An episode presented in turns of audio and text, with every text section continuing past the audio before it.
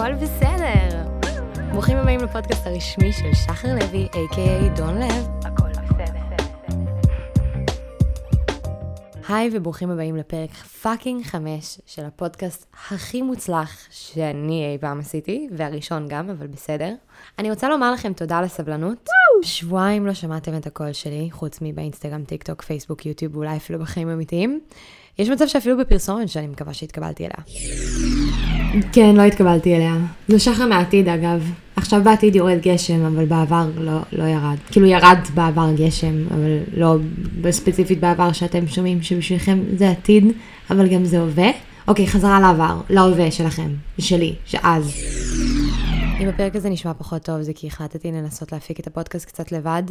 עומר שהפיק לי את הארבעה פרקים הראשונים הוא מותק אמיתי והוא עושה עבודה נהדרת, אבל אני קצת קנטרול פריק, ורציתי לראות אם זה משהו שאני יכולה לנסות רגע להקליט בעצמי, אה, וגם, אתם יודעים, כלכלית זה היה לי קצת קשה. אז uh, ברגע שאני אשיג ספונסרים אני כן רוצה לחזור אליו, אבל כרגע אני מנסה קצת לבד. נפגשנו גם השבוע לקפה, והוא עושה לי כזה, תגידי, מה את נפרדת ממני? ואני עושה לו, לא, אני לא רוצה להיפרד ממך, אבל אין, אין לי ברירה. והשקעתי עכשיו במיקרופון חדש, לא היה להם בצבע אדום, שזה ממש מרגיז, אז הייתי צריכה לקנות כחול, אבל בסדר, אני אשרוד את זה. אני עוברת תקופה מאוד קשה לאחרונה, אני כל הזמן בעליות וירידות, ואני מודעת לזה שככה החיים. אפילו הקעקוע הראשון שלי אי פעם שעשיתי היה ערים על הגב. Uh, הייתי בת 17 והייתי מאוד בדיכאון, ואמרו לי שיש לי אישיות גבולית, והרופא נתן לי את האבחון אחרי שיחה של 7 דקות. mind you, הייתי בת 17. וכשהוא נתן לי את האבחון הרגשתי שזה מסביר לי הרבה דברים. פתאום זה היה כמו פאזל כזה שנסגר לי, הבנתי פתאום מה קורה. ואני חושבת שביססתי הרבה מאוד מהאישיות שלי על האבחון הזה, ונתתי הרבה תירוצים למעשים שלי בגלל האבחון, וזה לא היה נכון לדעתי. אני לא חושבת שיש לי אישיות גבולית, כי אני רואה את השינוי שהיה בעשור האחרון. הייתי בת 17, הייתי מפוצצת בהורמונים, עברתי כמה טראומות לא קטנות כמה שנים לפני זה. הייתי אמנם ישראלית, אבל הרגשתי מהגרת במדינה זרה, ואני מזל הקרב, ברור שהיו לי עליות וירידות, אבל אני ממש נתפסתי על האבחון הזה, ולכן גם עשיתי את הקעקוע עם הערים. רציתי להזכיר לעצמי שאחרי כל ירידה יש עלייה ונה נה נה נה, שתכל'ס זה לא משמעות רעה, כן? אני פשוט פחות מתחברת היום לסיבה שעשיתי את הקעקוע. הקעקוע עצמו סבבה. אבל קחו את זה כתזכורת שהחיים הם עליות וירידות, משבר אחרי משבר, קונפליקט אחרי קונפליקט. והקסם הוא ללמוד להבין מה מתרגר אתכם, ומה אתם מרגישים, ולתת לעצמכם להרגיש. ואני חושבת שבעיקר להבין שמשברים זה דבר שחולף. את האמת שלא מזמן ראיתי ציטוט ממש מגניב שמישהו אמר, אה, נכון יש את המוניטור שאנחנו מחוברים אליו בבית חולים, והמסך כזה מראה עליות וירידות, אז הבחור הזה שאל איזה שאלה של מה אתם חושבים שקורה כשהעליות והירידות מפסיקות? מה קורה כשהמוניטור סטטי? אנחנו מתים. אז אני מתנחמת בזה שמשברים עושים אותי בן אדם. הם אומרים שאני חיה, אם, אם אני עוברת משבר זה אומר שאני בן אדם שחי. כשאני חווה רגשות שונים, שקשה לי, שעצוב לי, שדברים מרגשים אותי, זה עושה אותי יצור חי בחוויה אנושית. יש הרבה אמונות שלפני שאנחנו מגיעים לכדור הארץ אנחנו חותמים על חוזה, עם אלוהים או עם היקום, והרבה אנשים מאמינים שבחוזה הזה אנחנו חותמים על זה שנשכח הכל, ונבוא לחוות חוויה אנושית פה. ועם זה אנחנו יודעים שאנחנו נרגיש את כל הרגשות האנושיות שיש. אני לא זוכרת אם דיברתי על זה פה בפודקאסט בעבר או לא. אני בטוחה שהנושא הזה יכול להרתיע הרבה אנשים כי זה נשמע סופר היפי, אבל אם זה לא מרתיע אתכם, הייתי ממליצה לכם לחפש בגוגל את 12 אה, החוקים מהסנסקריט הישן. Uh, נראה לי, נראה לי ככה קוראים לזה, ancient Sanskrit, 12 rules, משהו כזה. זה 12 חוקים בנוגע למה זה להיות בן אדם בכדור הארץ. בעיניי זה נורא מעניין וזה גם שם אותי בפרופורציה אז אני מאוד, אה, אז אני מאוד מתנחמת בזה. עוד משהו שמנחם אותי זה שבפעם הראשונה בחיים שלי אני עובדת בעבודה שאני מאמינה במוצר שאני משווקת. כי עבדתי במלא מסעדות ובתי קפה וחנויות, אבל אף פעם לא האמנתי במוצר שאני מוכרת. ועכשיו אני המוצר, ואני מאמינה במוצר הזה. וגם הפודקאסט הזה מרגש אותי ממש. אני קיבלתי כל כך הרבה פידבק מטורף על הפודקאסט עד עכשיו, ואני ממש מבסוטה מזה. גם יש לכם הרבה בקשות ונושאים שאתם רוצים שנדבר עליהם, וזה מאוד עוזר לי לדייק את הפודקאסט גם, אז תרגישו חופשי באמת לדבר איתי ברשתות. אני משתדלת לענות לכולם, אתם יודעים את זה. בכללי אני מאוד נהנית מכל המחמאות שלכם, למרות שלפעמים אני חושבת שאתם טיפה מגזימים. חשוב לי שתבינו שמה שאתם רואים ברשתות זה מה שאני בוחרת לשתף. אני לא תמיד שמחה, אני סובלת מחרדות לא מעט, הרבה יותר בתקופה האחרונה. אני די אגואיסטית, ובכללי אני לא תמיד הבן אדם הכי טוב בעולם, סבבה? לא שאני חושבת שאני בן אדם לא טוב, פשוט שלא תחשבו שאני איזה מלאך. כאילו לא כזה קשור, אבל יש לי סיפור על מישהי שהייתה לקוחה שלי פעם כשהייתי אחמשית בבית קפה. אני אקרא לה, לא יודעת, מיכל. מיכל הייתה לקוחה לא פשוטה, אבל בסך הכל היא הייתה כאילו, היא הייתה מצחיקה, היה כיף איתה, הכי אהבתי אותה. אבל היה קצת סיפור במקום עבודה הזה, ומיכל עשתה קטע לא מגניב. לדעתי. אני אישית הרגשתי שהוא לא מגניב. וזה פגע בי, אז החלטתי לשתף אותה ש, שזה קצת פגע בי, והיא יצאה עליי על 100, ופתאום ראיתי צד ש, שלא ראיתי לפני ממנה. עכשיו, הסיפור הזה היה לפני כמה שנים טובות, ולפני איזה שנתיים ראיתי שמיכל יוצרת תוכן. Uh, בהתחלה היא הייתה יוצרת תוכן על התחביבים שלה, uh, ואומנם אני לא, לא ממש מתחברת למה שהיא עושה, אבל כאילו פרגנתי לה, אמרתי, יאללה, אני בעד. אבל אז מיכל התחילה לעלות סרטונים, שכאילו בעיקרון הם מצחיקים, אבל הם באים על חשבון אנשים אחרים. והיא נהייתה די פופולרית, היא די פופולרית, יש לה הרבה עוקבים נראה לי, והיא מעלה סרטונים שהיא basically נכנסת באנשים אחרים ומזלזלת באנשים בשביל, כהפאנץ', זה הפאנץ'. ואני לא אומרת שאי אפשר לצחוק על אנשים, אני חושבת שלהומור יש אינסוף אפשרויות, אבל אני לא מתחברת למה שהיא עושה. זה נראה לי מבאס שכל ההצלחה שלך היא מבוססת על זה שאת יורדת על אנשים אחרים. אולי שווה לציין גם שמיכל לא כזאת צעירה, לא שהיא מבוגרת מבוגרת, כן? אבל יש לה לפחות איזה עשור מעליי. הסיבה היחידה שהסיפור הזה צץ לי, ושלא תחשבו שאני מנסה להגיד שאני יותר טובה ממיכל, אני באמת לא. אני לא דורכת על אף אחד כדי להתקדם. הבדיחות שלי לא מטרגטות אף אחד ספציפי, והן לא באות על חשבון מישהו אחר, ואני חושבת שזה די מגניב. לא יודעת, אני מאמינה בלב שלם שאפשר להעביר הומור בדרך כיפית, בלי לפגוע באנשים. לא יודעת, אני משתדלת להיות בן אדם טוב. למרות שלפני כמה ימים עשיתי משהו לא יפה. אבל זה לא היה בכוונה, סבבה? והכל היה בסדר בסוף. מה שקרה זה שישבתי בבית קפה, והבחור שישב מולי שאל אם אני יכולה לשים לו עין על המחשב וכאלה. אז אמרתי לו, בטח, כאילו, והוא הלך. ואז ראיתי חברה מהבית קפה והתחלנו לקשקש, ובתוך שנייה שכחתי לגמרי שהייתי אמורה לשים לו עין. הלכתי לשבת עם החברה קצת, ואז ראיתי מישהו שאני מכירה בקפה, ופשוט במשך עשר דקות הסתובבתי בכל מקום אפשרי בבית קפה, חוץ מבמקום שהייתי אמורה להיות בו. ואז אחרי איזה עשר דקות חזרתי לשולחן שלי וחזרתי לעבוד והכל סבבה, ואחרי איזה דקה הוא חזר, הבחור, והוא אומר לי כזה תודה. ולא הבנתי על מה הוא אומר לי תודה, ואז נזכרתי שהייתי אמורה לשים לו עין, אבל לא יודעת, מה שהוא לא יודע לא יזיק לו. וגם, אני תמיד שואלת את עצמי את השאלה הזאת, מה זה אומר לשים עין למישהו על משהו? כי אם עכשיו מישהו, לא יודעת, ירוץ לשם ויגנוב את המחשב, אני אמורה לרוץ אחריו? אני, אני אמורה לסכן את החיים שלי בשביל הדברים של בן אדם זר? אני מנסה להבין כאילו איפ, איפה הגבול. עד כמה אני אמורה להתאמץ בשביל לשים עין למישהו על התיק, או שזה אומר שפשוט לשים עין, אבל אם משהו קורה זה לא באחריותי. האם צריך לכתוב חוזה? אני לא יודעת. פעם הבאה שמישהו יבקש ממני לשמור לו על התיק, אני פשוט אביא לו חוזה ואגיד, סבבה, אין בעיה, רק תחתום פה ופה בבקשה. בפרק השלישי של הפודקאסט, הפרק שבר התארח בו, בר זרק איזה הערה על זה שגרתי פעם עם שמונה שותפים, וקיבלתי מכם מלא הודעות על זה. אז הגיע הזמן שאני אשתף אתכם במה קרה שם. סיפרתי לכם בפרק הראשון או השני שעברתי לאוסטרליה בגיל 19, אז אחרי חצי שנה כזה חזרתי לארץ וגרתי עם ההורים תקופה, ו... ואז נשבתי ללימודים, לעיצוב גרפי בשנקר.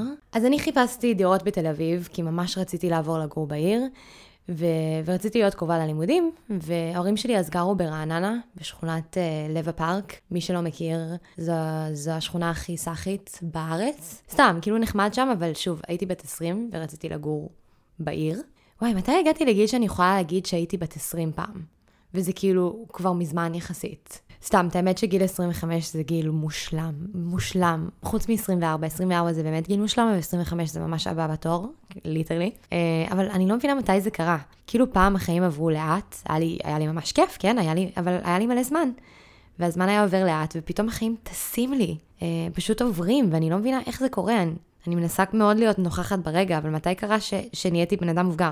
אני לא מבינה מתי חשבונות ומיסים ו check-up לגינקולוג נראה לי כל כך טריוויאלי. מתי קרה שהגעתי למצב שאני יכולה לדבר עם ההורים שלי פחות או יותר על כל נושא, שפעם הייתי מתווכחת? וואי, סליחה, off topic לגמרי.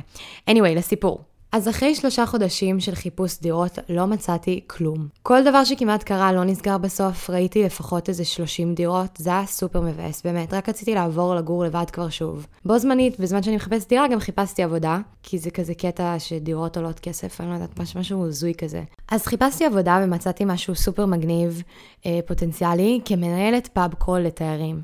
מי שלא מכיר pub crawl זה מין ערב כזה, לרוב זה שירות שהוסטלים כזה מספקים. מה שקורה בתכל'ס זה כזה מישהו מקומי לוקח קבוצה של תיירים מבר לבר, בסוף זה לרוב באיזה מועדון או מסיבה נגמר. ו- וכאילו זה משתלם לכל הצדדים, התיירים משלמים סכום מראש, לרוב גם הבר מוציא כזה צ'ייסרים, וזה קונספט מגניב. אה, כשטיילתי לבד זו הייתה הדרך שלי להכיר אנשים ולגלות מקומות, כי זה ממש איזי. עכשיו, הסיפור הזה היה הרבה לפני הקורונה, והיו מלא תיירים בארץ, בטח שבתל אביב, והתראיינתי להיות זו שמדריכה אותם. אה, גם משרה באנגלית, תפור עליי באמת בתור דוברת אנגלית, זה היה לי מושלם.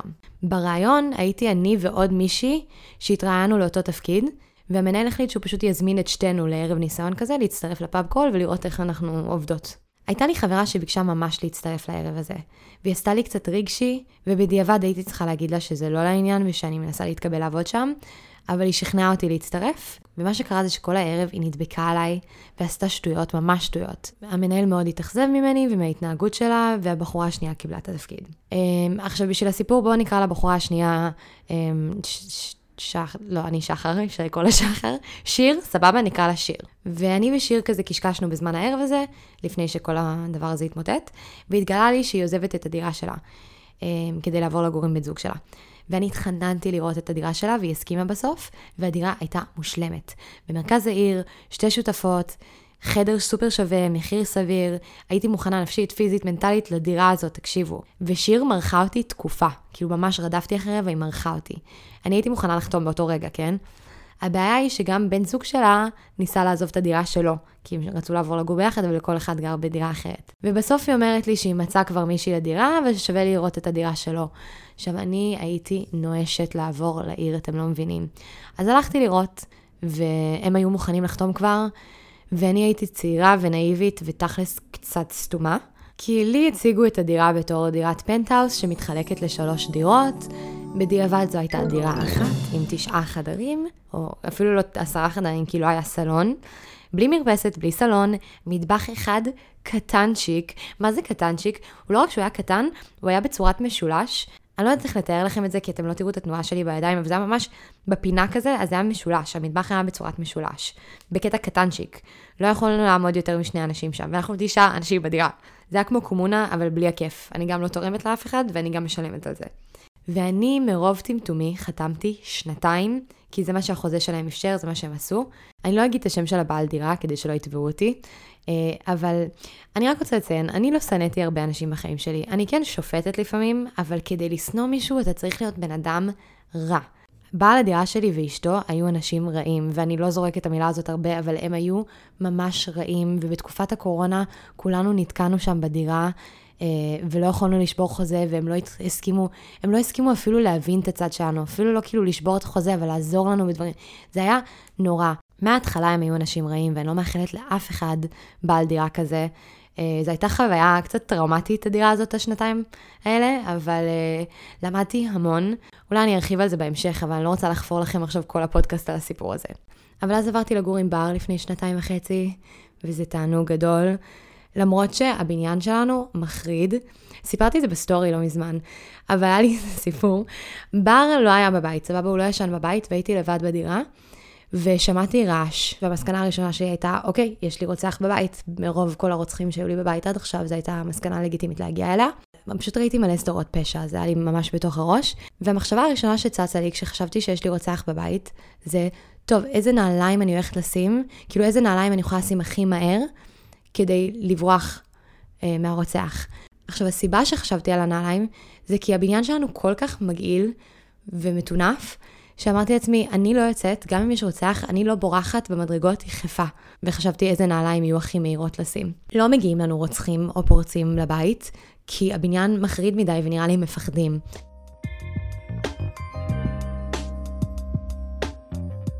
אולי שמתם לב ששיניתי את הקאברים לכל הפרקים, כי מישהי שאלה אותי באינסטגרם לא מזמן, לא, היא כתבה לי בפודקאסט, היא אמרה לי, תגידי, למה הצבת אז מלא קאברים ובסוף השתמשת רק באחד?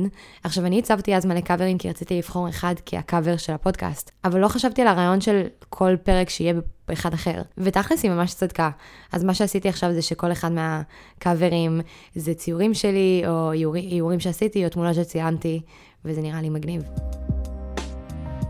אז נראה שאתם מאוד אוהבים את הלייפהקס והטיפים שאני נותנת פה באופן כללי, ובכללי נראה לי את ההסתכלות שלי על החיים, אז קבלו משהו נוסף. משהו שאני לומדת כל פעם מחדש באופן קבוע, זה שכולנו ילדים. גם אנשים מבוגרים הם ילדים. גם האנשים שנראים לנו סופר רציניים כזה עם חליפות ואוזנייה אחת באוזן, שמדברים על, אה, לא יודעת, מניות וזה שהיא... אי אפשר להדפיס עוד כסף כי אינפלציה. ופיזיקה קוונטית. לא, למרות שאני דווקא אוהבת פיזיקה קוונטית, זה ממש מתקשר לי עם uh, רוחניות, זה די הולך יד ביד. אבל לא קשור. גם האנשים האלה הם ילדים. הם ילדים אולי שקצת גדלו, וחלקם ילדים שלא יודעת, פה יותר זמן, אבל כולנו משחקים את המשחק הזה ומתנהגים כאילו אנחנו יודעים מה קורה. אבל אין לאף אחד מאיתנו מושג באמת מה קורה. יש כאלה שפשוט יותר טובים בלהתנהג כאילו הם מבינים. כמובן שאני לא אומרת שאנשים לא יכולים להיות בוגרים ולהבין מגוון נושאים לעומק, בטח שכן. מה שאני מתכוונת זה שבסופו של דבר, כולנו רק רוצים שיאהבו אותנו, ולהרגיש חלק ממשהו, להרגיש שייכות, ולא יודעת, כולנו רק רוצים לשחק וליהנות. ואף אחד לא באמת יודע מה משמעות החיים,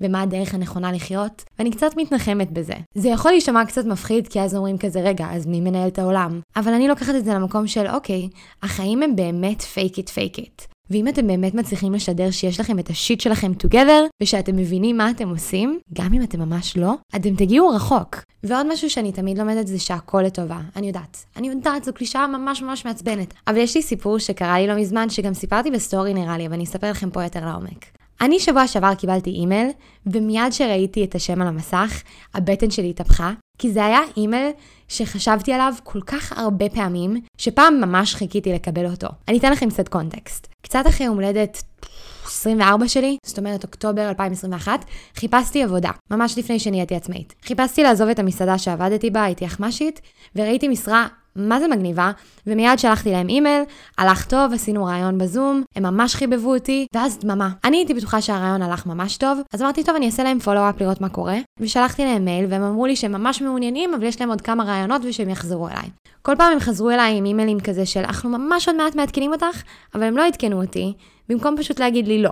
אחרי שלושה חודשים שאני רודפת אחריהם ומבקשת תשובה, אני רואה פתאום באינסטגרם שלהם שהם העסיקו מישהי אחרת, והם לא חזרו אליי. אז המשכתי הלאה, התבאסתי, ואז אחרי זה קיבלתי הצעה מסוכנות פרסום לעבוד אצלם בתור מעצבת גרפית ויוצרת תוכן עצמאית. אז התחלתי שם בסוף, הם נתנו לי באמת חופש מוחלט, אפילו טסתי אה, למאהב שפגשתי באותו קיץ, טסתי אליו ממש בשבוע שהתחלתי לעבוד אצלם, כי המנהלת אמרה שכל עוד אני עושה את העבודה שלי, כי זה זורמת עם השיט שלי. אגב, אתם רוצים לשמוע על המאהב בהזדמנות? כי זה סיפור. anyway, הייתי בסוכנות שנה, ובו זמנית למדתי איך לשווק את עצמי ולתמחר את עצמי, והתחלתי לעשות קמפיינים בו זמנית, והיום אין לי בוס, ואין לי לו"ז שקובעים לי, ואני דורשת את הסכום שאני חושבת שמגיע לי, אבל איך הגעתי לסיפור הזה? אה, מהאימייל. אז קיבלתי אימייל ממש לא מזמן מהחברה הזאת, והם כתבו לי כזה, היי שחר, sorry שלא חזרנו אלייך. יופי שנזכרתם באמת, עברה שנה וחצי. אנחנו רואים שאת עושה עבודה מצוינת, באמת יוצאת מן הכלל, וממש נשמח לקבל אותך למשרה. אני לא אשקר, היה לי מאוד כיף לשלוח אימייל חזרה של כזה, כן, תודה, אני מאוד מבסוטה מהעבודה שאני עושה, אה, אבל אה, כיום אני עצמאית לגמרי וכבר fully booked, אה, וגם השכר שלכם ממש לא בתקציב שלי.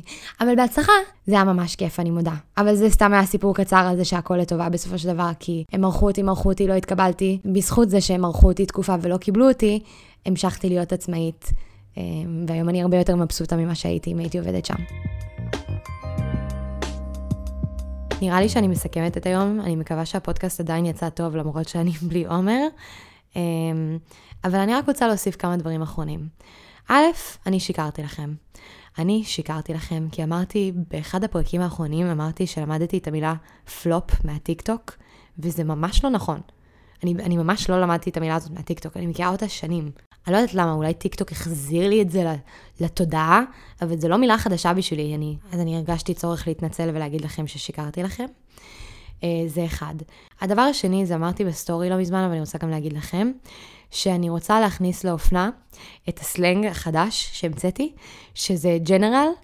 אמ, כי באינסטגרם, לכל מי שקריאייטור או ביזנס, יש להם אפשרות בהודעות להפריד בין פריימרי לג'נרל, שפריימרי זה כל החברים שלי, המשפחה שלי, אנשים שאני מכירה מהחיים אמיתיים, ואז הג'נרל זה כל העוקבים שלי ואנשים שמדברים איתי וחברות שאני כאילו מדברת איתם, ככה שלא יהיו לי התראות מכולם, כי אני כזאת פופולרית. anyway, אז יש פריימרי וג'נרל, ואיזה בחור ממש עצבן אותי, באמת הוא ממש עצבן אותי, והעברתי אותו לג'נרל, כי אמרתי, אין לי כוח לזה. ואז אמרתי, וואי, זה קטע, אתה בג'נרל שלי, אני אעביר אותך לג'נרל שלי. שימו אותו בג'נרל, לך לפינה, לג'נרל, לך לפינת הג'נרל. אז זה, אז זה סלנג שאני רוצה להכניס לתת מודע של כולכם עכשיו. תודה. דבר נוסף שאני רוצה להגיד, בעשירי לשני אני מפיקה אירוע יחד עם מפיקה, אני מפיקה עם מפיקה, בפלורנטינהאוס, שזה בפלורנטין 6 בפלורנטין, obviously. וזה אירוע כזה יריד, דוכנים, מוזיקה, אוכל, אלכוהול, וכולכם מוזמנים. אתם תוכלו להגיד לי היי שם, ולתמוך באמנים. אה, אני ממש ממש רוצה לקדם את האירוע הזה, כי זה פיילוט כזה, ואם הוא ילך טוב, אז אנחנו נעשה את זה באופן קבוע. המטרה היא ליצור אווירה כיפית, זה לקראת יום האהבה, אפשר לקנות מתנות כזה לאנשים שאתם אוהבים. אה, וזה לתמוך באמנים קטנים, אה, כל מיני עבודות יד וכאלה. וגם תוכלו להגיד לי היי, ואם אפילו בא לכם, אני נראה לי אבוא עם מלא חולצות של בר ילד זין ודובאי זה בספרד, כי אני מנסה להיפטר מהם, אז תוכלו לקחת חופשי עליי. אז אני ממש אשמח לראות אתכם שם. ועם זאת, אני עכשיו אעצור את הפודקאסט ואתחיל לערוך אותו, ונקווה שזה יהיה טוב.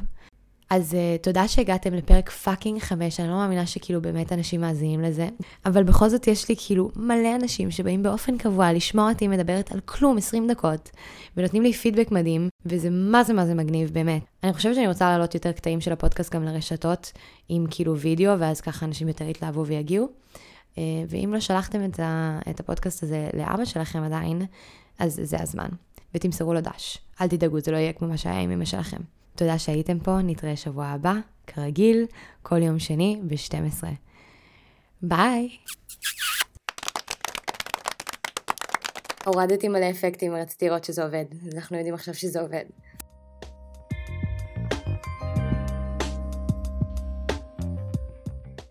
The number you have called is no longer in service.